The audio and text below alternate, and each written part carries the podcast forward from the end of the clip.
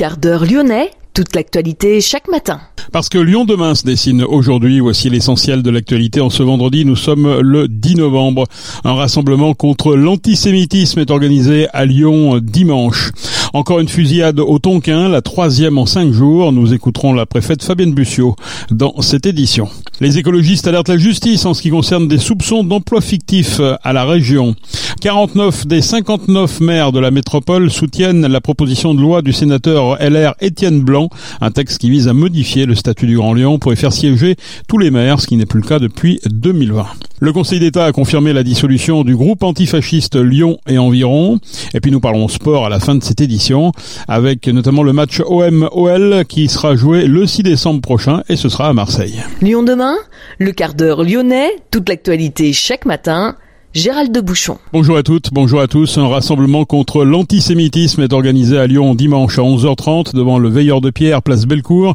Les parlementaires Anne Bruniera, Renaissance, François-Noël Buffet, LR, Thomas Rodigoz, Renaissance, Sarah Tanzili, Renaissance également, et Alexandre Vincendet, LR, sont à l'origine de cet appel pour permettre aux Lyonnais, disent-ils, de s'associer à ce combat fondamental contre l'antisémitisme et le racisme. Sarah Tanzili affirme qu'elle se passerait bien de la présence du Rassemblement national lors de la manifestation lyonnaise. Encore une fusillade au Tonkin, la troisième en cinq jours. Cette fois, c'est un coup de feu qui a été entendu hier après-midi vers 14h30 à proximité du même point de deal. Aucun blessé.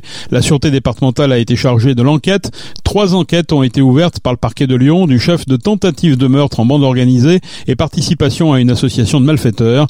La préfète Fabienne Bussiot s'est rendue sur place. La police a pu procéder à des interpellations de trois personnes à proximité. Deux d'entre elles, euh, au moins, avaient de la drogue euh, sur elles. Étaient en possession de scooter euh, volé, donc ils, étaient, ils ont été interpellés et remis euh, à Monsieur le procureur qui euh, devra établir les liens, s'il y a des liens avec cette fusillade, voire les, les, précédentes. Donc voilà, il y a une instruction qui est en cours, mais je suis aussi et surtout venue parce qu'effectivement c'est un, un, quartier, un lieu qui a connu là quand même trois événements majeurs à, à répétition et c'est normal, c'est la moindre des choses que la représentante de l'État vienne à la rencontre des élus, du maire, qui vit avec ses citoyens cette cette situation. Avec le maire, je viens de rencontrer euh, la directrice de la crèche, la directrice de l'école primaire, euh, la directrice de l'école maternelle. Et voilà, on a parlé avec toutes les, toutes les trois, euh, et avec le, le, le, maire et avec le directeur de la sécurité publique qui était avec nous de ces événements. On leur a expliqué le pourquoi, le comment. On leur a aussi parlé du moment qu'elles vivent.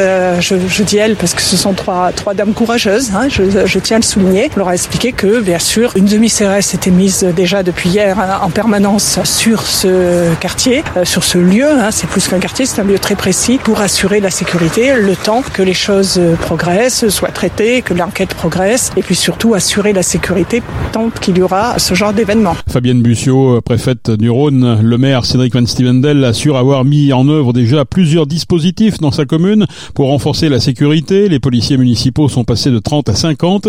Le nombre de caméras a été doublé. Il rappelle aussi avoir fait une demande pour classer le Tonkin en quartier de reconquête républicaine. La députée Marie-Charlotte Garin a décidé, elle, de dormir dans une école lyonnaise hier soir, l'école Masno, qui héberge une famille sans abri avec trois enfants, dont un bébé. La députée écologiste entend interpeller une nouvelle fois le gouvernement sur la nécessité de créer des places d'hébergement d'urgence, rappelant qu'en France, 2822 enfants sont à la rue, dont 300 à Lyon. Marie-Charlotte Garin, hier soir, devant l'école Masno. La précarité, la vulnérabilité, c'est pas une fatalité, c'est un choix politique. C'est des politiques de casse sociale, c'est toucher le RSA, c'est toucher euh, les aides alimentaires, c'est ne pas revaloriser les salaires avec une inflation qui grimpe.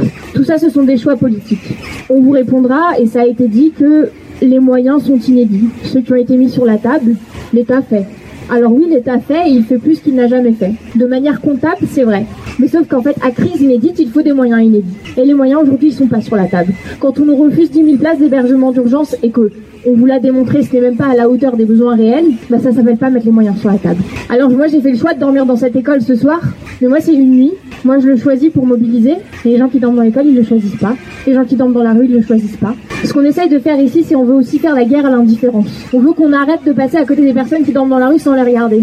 Dans l'hémicycle, tout le monde vous dit ah oui oui non mais bien sûr on se rejoint sur ce combat. Ok, on se rejoint mais maintenant on fait quoi? On fait quoi pour mettre la pression au gouvernement pour qu'il mette les moyens sur la table? Parce que là ça craque de partout. Nous ne souhaitons pas transformer les écoles, les gymnases en centres d'hébergement d'urgence, mais aujourd'hui la politique du gouvernement nous oblige et nous contraint à le faire, a pour sa part affirmé affirmé Sandrine Runel, adjointe au maire de Lyon en charge des solidarités. Les écologistes alertent la justice en ce qui concerne des soupçons d'emploi fictif à la région. Au titre de l'article 40 du Code de procédure pénale, l'opposition écologiste a fait un signalement au procureur de la République de Lyon et au procureur de la République financier. L'affaire concerne quatre agents contractuels engagés entre 2019 et 2023 avec des rémunérations importantes, travaillant vraisemblablement depuis Paris et sans implication connue sur des dossiers régionaux. C'est en tout cas ce que révèle une récente enquête menée par le service investigation de Radio France. Les accusations d'emploi fictif avaient été fermement démenties le jour même de la parution de l'enquête. Cet article repose sur des informations mensongères, erronées et malhonnêtes, avait contre-attaqué Laurent Wauquiez. 49 des 59 maires de la métropole lyonnaise soutiennent la proposition de loi du sénateur LR Étienne Blanc. Le texte vise à modifier le statut du Grand Lyon pour y faire siéger tous les maires, ce qui n'est plus le cas depuis 2020. Des maires comme Julien Huimard à Vernaison se disent réduits à regarder le conseil métropolitain sur YouTube pour connaître des décisions qui concernent leur commune. Gérard Berruca, maire de Florieux-sur-Saône, expert comptable de métier, évoque lui la présentation d'un budget de 3,5 milliards d'euros en seulement 20 minutes en conférence des maires. Gérard Berruca nous explique surtout les conséquences pour sa commune de ne pas être représentée au sein du conseil métropolitain. Le blocage est qu'on a des besoins pour la circulation des piétons, des enfants de l'école, etc. Qu'on a des espaces réservés sur des terrains et qu'on n'arrive pas à faire avancer les projets de façon à ce que ces espaces réservés soient transformés en voies cyclables, par exemple, piétonnes, et emmener les enfants à l'école en toute sécurité. On nous dit oui, c'est bien, mais ça avance pas. Si on était élu à la métropole, on pourrait participer à des commissions éventuellement aller voir les services qui nous connaîtraient. Ils ne connaissent pas les services. Ils ne connaissent que les gens de terrain qui viennent nous voir. Donc, si vous voyez, quand on le projet, bon, on en parle, on voit un vice-président, oui, vous avez raison, puis ça s'arrête là. Donc, on n'avance pas. La conférence des maires, c'est juste, on écoute, on pose des questions, puis ça s'arrête là. Nous, on avait 120 000 euros pour entretenir les voiries. On a aujourd'hui 42 000 euros par an. Avec 42 000 dans un village de 1500 habitants, avec euh, peut-être 7, 8, 10 kilomètres de voirie, euh, vous faites pas grand-chose. Hein. On subit des décisions. On n'est même pas informé. Il y a des commissions, on n'est pas dans les commissions. On vous dit voilà ce qu'on va faire, c'est tout. Alors je dis pas que ce qu'ils font c'est pas bien, il y a beaucoup de choses qui sont très bien. Ils ont planté des arbres. Ce qui est très frustrant, c'est de ne pas participer du tout à la gestion alors qu'on est concerné. Toutes les communes sont concernées. Le sénateur LR Étienne Blanc a préparé avec le député LR Alexandre Vincenda une proposition de loi. Cette dernière vise à revenir à l'ancienne communauté urbaine tout en lui conservant les compétences départementales conférées à la métropole lors de la loi MAPTAN de 2014. Le Grand Lyon a fonctionné sur ce modèle entre 2015 et 2020 dans le cadre de dispositions transitoires. La volonté n'est pas de supprimer la métropole mais de la réformer, explique le sénateur LR Étienne Blanc que nous avons rencontré. La métropole va pas disparaître, c'est un fait, elle est là. En revanche, nous allons transformer euh, son mode de gestion et nous allons passer euh, d'une métropole qui aujourd'hui est élue au scrutin direct à une métropole qui sera élue, le conseil métropolitain sera élu par les communes. Donc les maires vont redevenir membres de droit du conseil métropolitain et chaque commune sera représentée au sein du, du conseil métropolitain, ce qui n'est pas le cas aujourd'hui. Qu'est-ce qui marche pas aujourd'hui? Aujourd'hui, ce qui ne marche pas, c'est le modèle. C'est le ce que j'appelle moi le modèle impérial. On a élu un conseil métropolitain en scrutin direct. Vous avez donc un président qui dit écoutez, moi je vous impose à vous commune telle vision de la politique communale. Vous n'avez plus rien à dire, c'est moi qui décide. Et quand je dis ça, je force pas le trait. Qu'est-ce qui vient de se passer sur le métro? Les communes euh, de l'Ouest lyonnais sont pas d'accord sur le tram que propose aujourd'hui la métropole. L'expression de Bruno Bernard, c'est écoutez, c'est comme ça, c'est pas autrement. Si vous n'êtes pas d'accord, on fera rien du tout. Je vous impose ma vision des choses. Je vous écoute plus, je vous comprends plus, vous n'avez plus rien à dire. C'est moi qui décide. Et ça, ça ne peut pas marcher. C'est pas un retour en arrière, le fait justement que les élus ne soient pas élus au suffrage universel par les habitants. Mais non, c'est pas un retour en arrière. La métropole de Lyon, qui est une des premières métropoles européennes, qui a été un phare sur le plan du développement économique, sur le plan de l'urbanisme, sur le plan de la recherche. Le cancéropole de Lyon, c'est Gérard Collomb. C'est toute une série de euh, succès retentissants qui ont été euh, mis en œuvre et, qui ont abouti alors qu'il y avait un, système de coopération intercommunale. Le problème qui se pose aujourd'hui, c'est la disparition des communes sur ce périmètre métropolitain.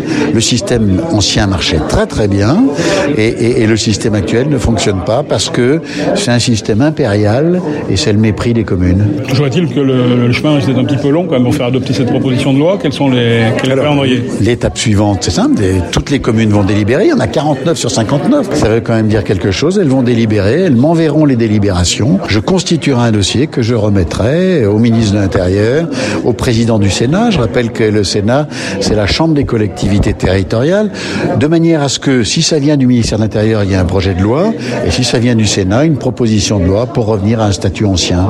Faut-il encore que vous trouviez ensuite euh, la majorité dans les deux assemblées? Alors après, il y a un travail politique qui est à faire, mais je serais bien surpris que le Sénat, qui est en charge de la protection des communes, dise finalement à Lyon, on accepte une exception, on accepte que les communes disparaissent. Mais à l'Assemblée, c'est peut-être un peu moins évident Je crois qu'à l'Assemblée, Alexandre Vincendel dit très très bien, au sein des Républicains, la question est posée, au sein de Renaissance, la question est posée. Aujourd'hui, ce sujet-là, alors qui n'est pas une priorité hein, pour la majorité à l'Assemblée nationale, et ce sujet-là aujourd'hui commence à faire débat. En tout cas, le fait qu'à Lyon, 49 maires sur 59 disent ça ne va pas et, et, et la tension est en train de monter, ça peut pas laisser insensible les différents partis politiques représentés à l'Assemblée nationale. Le sénateur LR Étienne Blanc, Dominique Faure, la ministre déléguée en charge des collectivités, de venir à Lyon le 23 octobre dernier. Elle avait été conviée à rencontrer les maires concernés, mais elle avait renoncé à ce déplacement. Un prochain rendez-vous toutefois dans les tuyaux, ce qui laisse encore de l'espoir donc aux frondeurs. Le Conseil d'État a confirmé jeudi, donc hier, la dissolution du groupe antifasciste Lyon et environ, dissolution prononcée en mars 2022 en Conseil des ministres. Le Conseil d'État évoque des images de violence à l'encontre de policiers accompagnés de textes haineux et injurieux ou encore des messages approuvant et justifiant des violences graves envers des militants d'extrême droite entraînant des appels à la violence. Le mouvement d'ultra-gauche va saisir la Cour européenne des droits de l'homme. En attendant, les militants affirment vouloir continuer la lutte antifasciste sur Lyon. Le Conseil d'État a en revanche cassé la dissolution qui avait été prononcée à l'encontre des soulèvements de la Terre. Lyon demain, un site internet, du son, de l'image, un média complet pour les Lyonnais qui font avancer la ville. L'ATP a fait l'annonce officielle hier. L'Open Park disputé au Parc de la Tête d'Or depuis 2017 déménage à Munich. 2024 sera bien la dernière édition du tournoi lyonnais Open Park Auvergne-Rhône-Alpes. Il existait depuis 2017. Le tournoi WTA Open, dont Caroline Garcia était l'ambassadrice, par lui pour Strasbourg, là aussi pour donner naissance à un plus gros tournoi, et ce, dès l'année prochaine. Le match OM-OL annulé à Marseille après le caillassage du quart des Lyonnais et la blessure de l'entraîneur de l'OL Fabio Grosso a été fixé au 6 décembre à Marseille. L'Olympique lyonnais fait appel de la décision prise par la LFP de ne pas sanctionner l'OM. Le Salon du chocolat de Lyon 2023 est officiellement ouvert. Il se tient jusqu'à dimanche de 10h à 19h. C'est au centre de congrès à la Cité internationale. Et puis n'oubliez pas non plus le Salon Epocoto, 44e édition de ce salon qui raconte durant trois jours les 130 ans de l'incroyable aventure Peugeot ou les 30 ans de la Twingo. Le salon a aussi rassemblé un plateau unique de Cadillac, dont celle de Johnny Hallyday. 849 exposants sur plus de 80 000 m2 dans les halls d'Or Expo. Notez les ventes aux enchères d'Epoch Auto qui auront lieu samedi et dimanche. Elles concernent auto et moto. C'est à 14h, donc samedi et dimanche. Et ce sont bien sûr les temps forts du salon. Une rare Mercedes-Benz 300S coupée de 1953 ayant appartenu au roi Hussein de Jordanie sera le véhicule mis aux enchères avec l'estimation la plus haute. On devrait trouver également une Rolls ayant appartenu au couturier Yves Saint-Laurent. C'est la fin de ce quart d'heure lyonnais. Merci de l'avoir suivi. On se retrouve naturellement lundi pour une prochaine édition. Je vous souhaite de passer un excellent week-end.